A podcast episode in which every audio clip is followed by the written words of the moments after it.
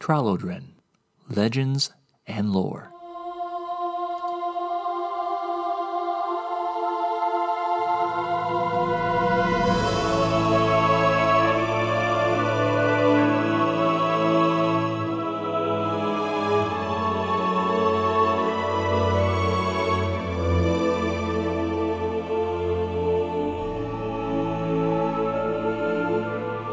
Episode 23 Shiril.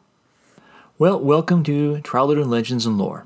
I'm Chad Corey. In this episode, we're getting to the tail end here of the gods for season two. And as you can see, obviously, if you're doing the math, we have not covered all the gods yet, and we're running out of month in the year to do that. So obviously, we're going to continue with this series for season three for next year, covering the rest of the gods who remain and any other special surprises I want to add in there and uh, explain and elaborate more in general. So do stick around for next year, but I just want to kind of preface that saying no, we're not ending this series in not getting all the gods covered, but I just wanted to pass it on. We are continuing the process of covering all the gods in this thumbnail format, and we are wrapping up, we're getting close to wrapping up now, the second generation of gods as we get closer to the end of the year, and we're looking at Shiril. And Shiril obviously is the daughter of, well, the only daughter of Saredhel and Dradin, the more scholarly of the deities on the Tralodren pantheon, which is kind of unique because they still had a daughter, which is she kind of takes a little bit after them in her mindset and her mannerisms and such in, in some ways as we'll get into but she is definitely her own her own person and we'll explain more about that too in the rest of the episode but in general, let's talk a little bit relationally about how she is, like we've been doing for all the deities in uh, the pantheon. She is the daughter of Dradin and Saredhel, like we said, the cousin to Perlosa, Rheminas, Causilla, and Andariel, and she is one of the Grey Gods. And as again, as we said before in last episode, and the one before that, I believe, we the Grey Gods are they're they're nice deities, I guess, for the, the pantheon but they are not necessarily always going to be super exciting deities because of the basic nature of who they are in general. They're not always going to be the most exciting as far as the power and influence and stuff over the Tralodren world in general, but also given the philosophy and mindset of the Grey Gods as well, and kind of how they have a non interventional kind of approach to things in general, which kind of keeps them out of the direct involvement with a lot of stuff going on with people's lives and that might, like I said, doesn't always doesn't always fit with some people's prescriptions of what they want from a deity and what they want them to do and stuff. So again, if you want to know more about their philosophy and how they operate in general, go to chadcorey.com. Go to the Tralodren World page, and then there should be a link on there for the more information about the Pantheon, and that'll break down their philosophical differences and how they view the world and operate in general in the cosmic sense of the scape of control and such. But in general, Shiril is probably not necessarily everyone's first choice for deity, as you'll soon see. She is the goddess of earth, metals, and minerals, and where that might seem as a beneficial thing, if you're not necessarily into that kind of aspect of vocational pursuit, shall we say, with mining or, or things like that, or working the earth, or a blacksmith or something like that, or even dwarves in general who live in hills and mountains or on them you're not necessarily going to be chomping at the bit to become a, a follower or a priest of, of Shiril. And oddly enough, she's pretty much fine with that. so she's probably one of the most laid back and uh, unassuming deities of the entire pantheon, which kind of adds to her, her nature in some interesting ways.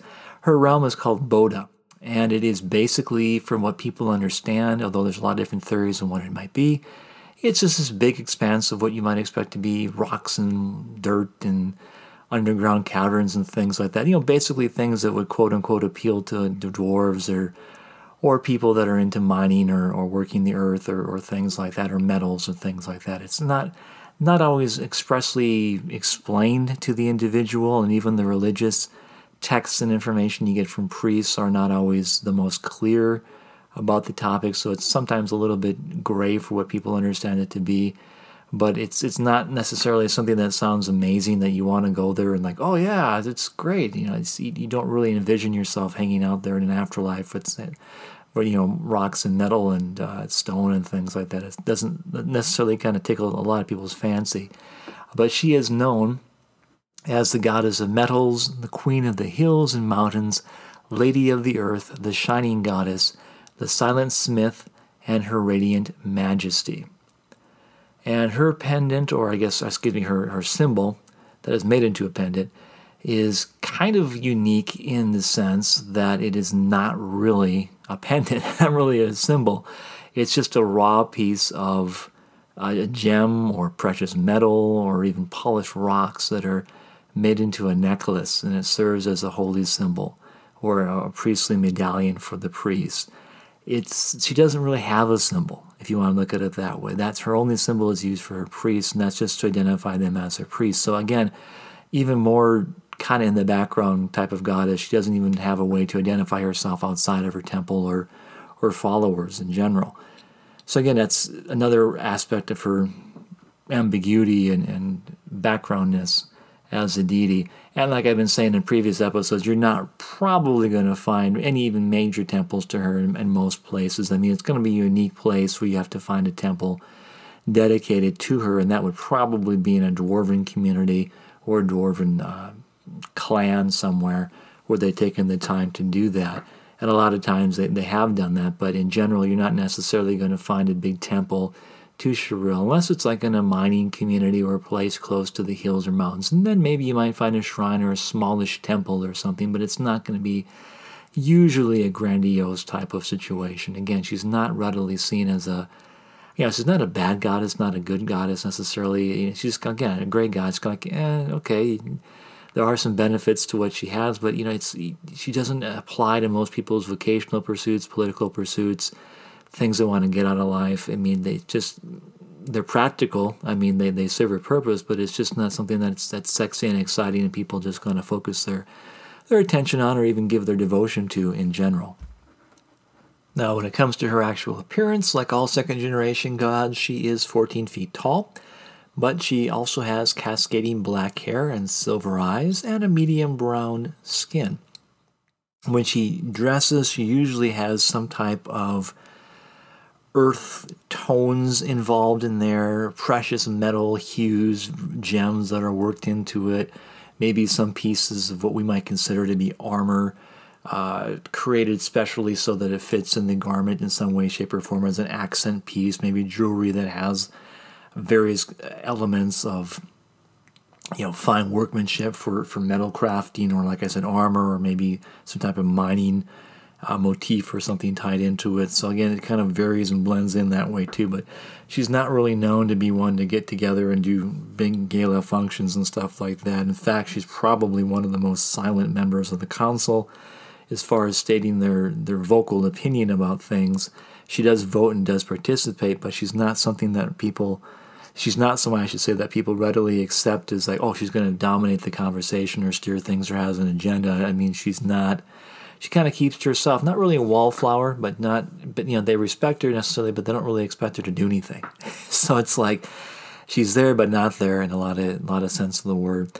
And she's just kind of a quiet uh, observant. Doesn't mean she's she's um, low on self esteem or anything. She just kind of like your parents. She kind of is intelligent, takes some things in, but just doesn't feel the need to always have to talk or, or dominate or, or push a certain agenda, which in some cases can be a refreshing thing, but in others, when you're trying to get her on her side or, or help get her to a certain project or agenda or things, that can be a little bit of a, of a challenge or headache as well.